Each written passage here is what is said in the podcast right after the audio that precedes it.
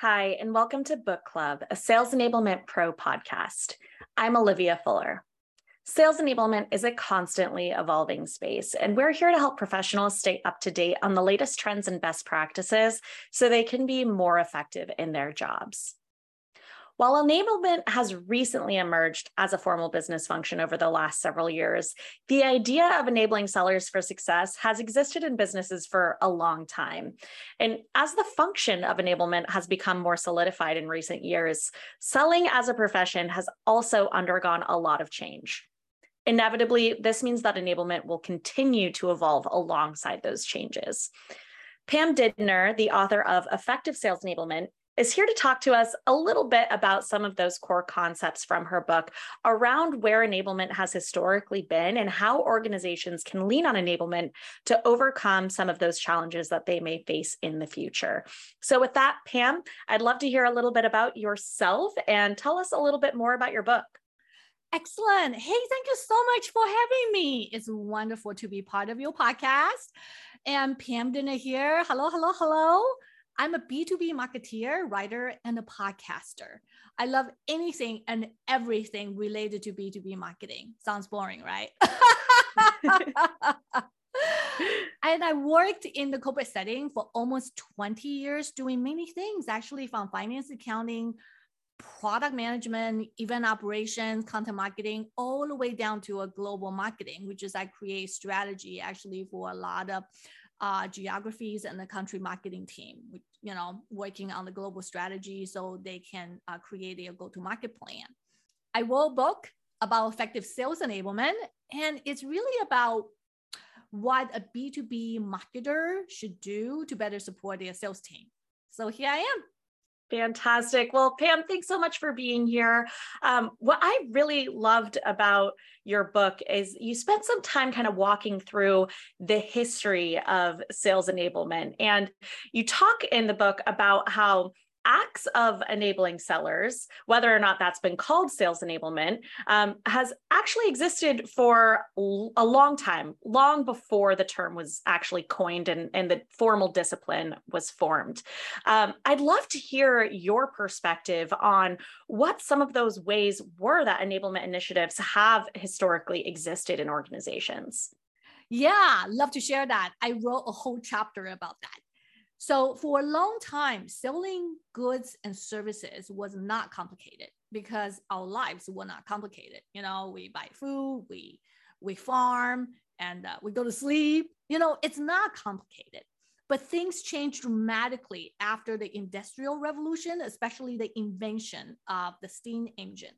And that literally changed everything because now we can use steam engine to power almost everything. So people started building complicated machines using steam engine to automate things and make our lives a whole lot more efficient. For example, we start using steam engine to build trains, right? Think about it. Steam engine is pretty complicated machine. Then train is also pretty complicated. So we are building a complicated device on top of a complicated device. Now, all of a sudden, you have to explain those complicated device in a way that the buyers or the people can understand. For longest time, we use horse to transport us. But before then, train was invented, but nobody has ever seen a train before. You have to explain what train will do, right? Then all of a sudden, the people who are selling the train needs to be educated in terms of what train will do, and then be able to explain how train will function. So that by itself, or in essence, it's a sales enablement. Even though the term was not created or coined back in the 1900s. Does that make mm-hmm. sense? So Absolutely. really, really, if you think about it, for longest time, ever since the 1900, the early 1900s, and uh, we are building more and more complicated uh, devices on top of complicated devices. Now, the salespeople's job is actually try to sell those complicated devices. They need to be educated, they need to be trained, they need to know their products well. And things change dramatically. in the 1980s? Well, the reason is we invented the computer. Well, computer actually existed way before that. But the personal computer started to become very, very popular, right? And uh, then way back then was like, what is computer? What can computer do? Computer was at that time was really doing a very complex calculation on behalf of humans. We never ever imagined that the computer can do whatever they are doing now, almost like 30 years later. We cannot imagine that. So way back then, when people invented computers, especially IBM, they were like, okay, what does computer do? I mean, it's literally the in machine that being enclosed inside. And then people walk around and say, what does this thing do? Right. And the IBM sales professional needs to actually understand what the computer will do and then educate the buyers about the benefit and the features of it. They coined the term sales enablement according to Wikipedia. And I'm not surprised they actually coined that term. So it's really about training sales so they can understand the complicated products they are selling and how to explain that in a way the buyers can understand. So initially, sales enablement was really about sales trainings and sales onboarding. I think the term has been expanded. Now it's almost like the everything that sales is doing and that, that needs to be supported can be called sales enablement. Absolutely. Yeah. Yeah. I think that's um, very, very true in just how much enablement has expanded in its definition in organizations over the last few years. And I love what you also talked about around, you know, the innovation in the business landscape and even all the way back to the industrial revolution, but really how these sales trends have been impacting sell- selling as a profession over even just the last few decades. I'd love to hear a little bit more about that. What are some of the ways that sales organizations have evolved in recent years? So, great question. Remember, I mentioned earlier um, that salespeople needs to be trained when they sell complicated products. So in a way, the evolution of sales have a lot to do with technology evolutions and also technology advancement. So the complexity of product actually does have a huge impact in terms of evolution of sales and also how people conduct selling process and engagement. But there's another important element that is the buyer's purchasing behavior. How buyers purchase any products, especially B2B products, will impact how salespeople sell, right? For example, the internet, the digital media, even the pandemic have impacted how buyers purchase or behave. Therefore, it massively impact how salespeople or sales organization evolve. For longest time, for example, Longest time, the sales have visited their client several times to close the deals. You have to be present. With the virtual meetings and uh, the pandemic in the past couple years, what does sales engagement with client have evolved? Or even sales hiring, right? do we need to hire people on the ground that is that should be near our client base i don't know maybe that have changed so from my perspective like i said you know the product the complexity of product can impact the evolution of sales and the other one is the buyer's behavior. Another important factor i mentioned in my book is the millennials. And they are joining the sales force and they are digital native. The way they need to be supported or needs to be trained and need to be communicate will be very very different from the previous generation of a sales force so if you are supporting both generations, how should you support them? And also the revolution and the, the evolution of a sales engagement will be dramatically different depending on the age of the sales uh, team as well. Mm, yeah, I think that's such an important point around the generations in, in the workforce and um, uh, how their expectations and, and how they are, you know, um, wired to interact with customers uh, is different. And I think that's so I important totally to take that yeah. into consideration. For example, a lot of millennials prefer texting, mm-hmm. right? So the way they communicate with the buyers is actually through texting. but yeah. the older generation, they prefer email and they prefer talking to them, you know, picking up the phone and uh, having a conversation. So, uh, because the communication mechanism is so different, the way that you need to train salespeople needs to be different as well. Yeah. Mm-hmm. Absolutely. Yeah, I could not agree more on that point.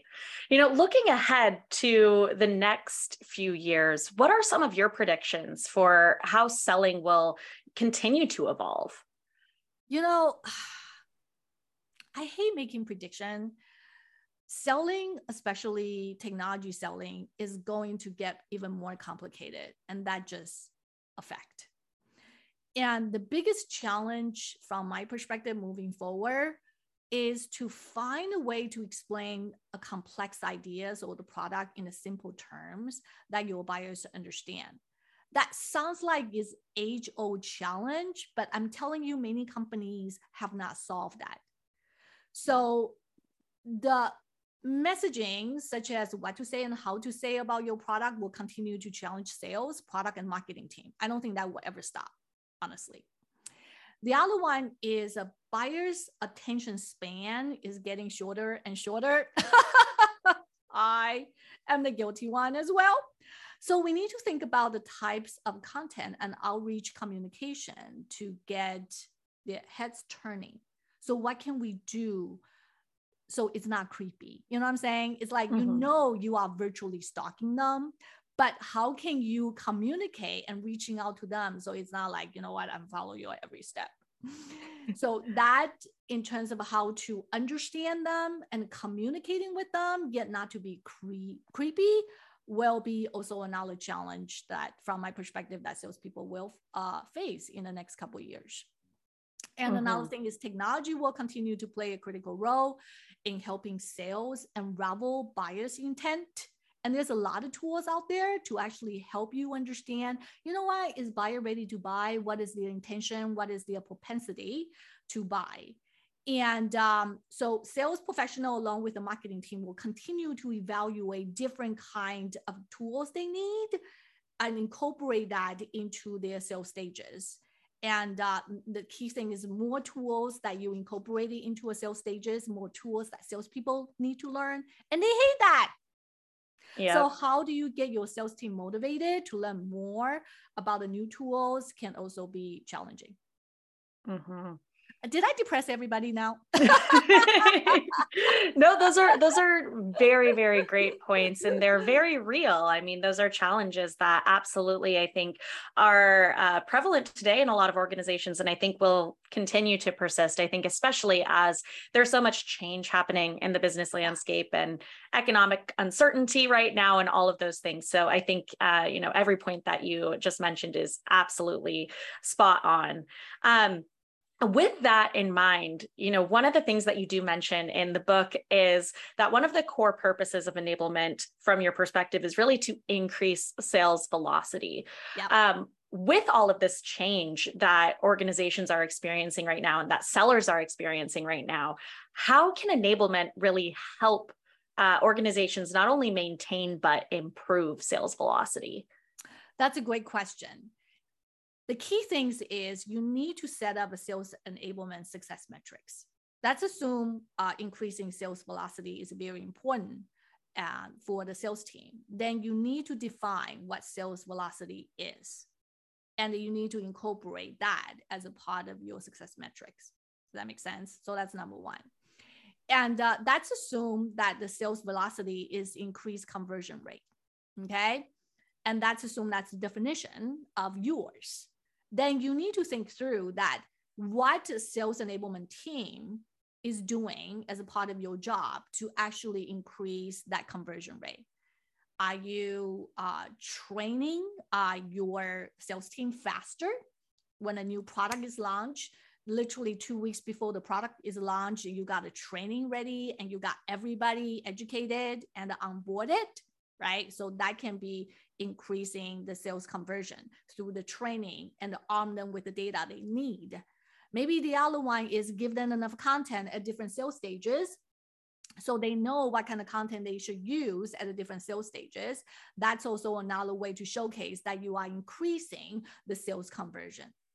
So you need to determine what you are doing a part of your success metrics, and you need to define what sales velocity means to you and also to the sales team, and then make a decision to quantify. A lot of things can be very abstract. It's very hard to directly say that is a sales enablement's contribution, but you can basically make a percentage and make sure that the salespeople agree with that or you can determine your deliverables in a way that the sales team agree with that and use that to quantify in terms of your contribution to increase the sales velocity. Mm-hmm. Absolutely. Yeah. I think defining what that means for your organization as the first step is is a fantastic point. That was great advice. You know, in thinking ahead as well, I know you said you don't like to make predictions, but alongside some of those predictions that you did lay out with some of the challenges that sales organizations will continue to experience, you know, mm-hmm. over the next couple of years, I'd love to hear your take on where you think enablement is going as a function. How do you think enablement will continue to to mature and evolve alongside some of those larger scale changes in the business landscape over the next few years? So again, let me answer that a little bit differently as well. I think the maturity of organization in terms of uh, setting up the sales enablement function is going to be different from company to company. Okay, mm-hmm. I just want to make that very clear. And mm-hmm. there's no what I call a best practice that will apply to all companies. And I think it's very, very important that each company look inward to evaluate its own processes and tools, right? There are things that salespeople always complain about, okay, especially when they are not getting the support they needed. For example, number one reason that that salespeople complain the most that I'm aware of is like, I don't know where the content is.